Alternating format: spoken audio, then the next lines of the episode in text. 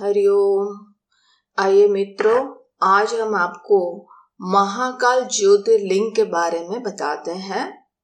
महाकाल ज्योतिर्लिंग मध्य प्रदेश के उज्जैन नगरी में क्षिप्रा नदी के तट पर है। इसे अवंतिकापुरी के नाम से भी जाना जाता है। स्कंद पुराण में इस ज्योतिर्लिंग के बारे में एक कथा प्राप्त होती है।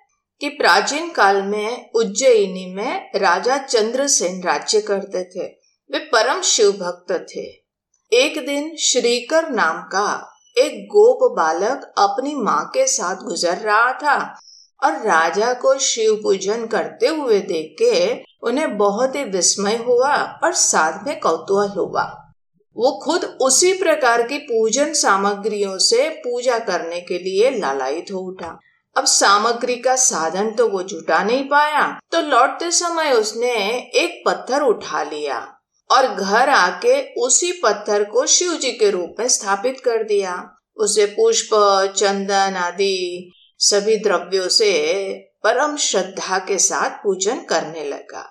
उनकी माता ने भोजन के लिए बुलाया, लेकिन वो पूजा छोड़कर किसी प्रकार से उठने को तैयार नहीं होगा।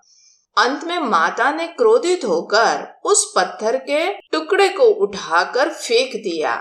इससे बहुत ही दुखी होकर श्रीकर भगवान शिव जी का नाम पुकार पुकार कर ज़ोर ज़ोर से रोने लगा और रोते रोते अंत में बेहोश होके गिर गया।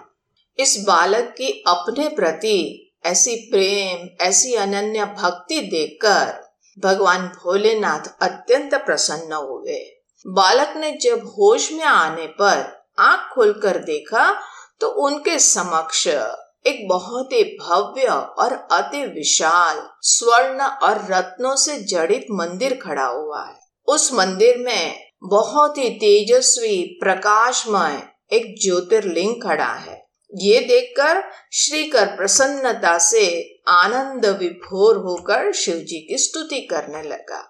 माता को जब ये ज्ञात हुआ, तब वह दौड़ कर आई और अपने पुत्र को गले लगा लिया। बाद में राजा चंद्रसेन ने भी वहाँ पहुंचकर श्रीकर की भक्ति और सिद्धि की खूब खूब प्रशंसा करी और धीरे धीरे वहाँ पे पूरी प्रजा इकट्ठा होने लगी। बहुत भीड़ जमा हो गई। उसी समय, उसी स्थान पर नंदी प्रकट हुए।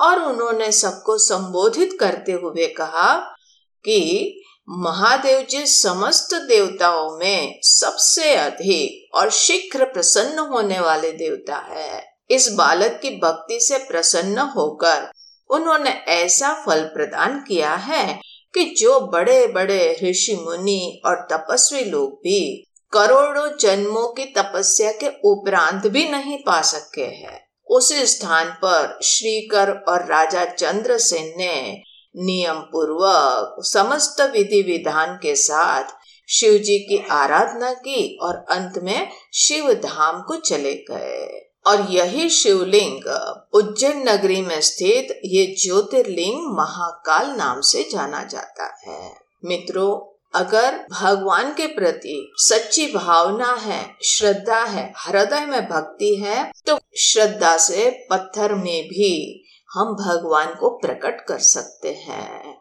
तो आवश्यक होता है कि हमारे सभी उपचार के साथ साथ मन में उनके प्रति एक श्रद्धा और भक्ति होना। हरिओम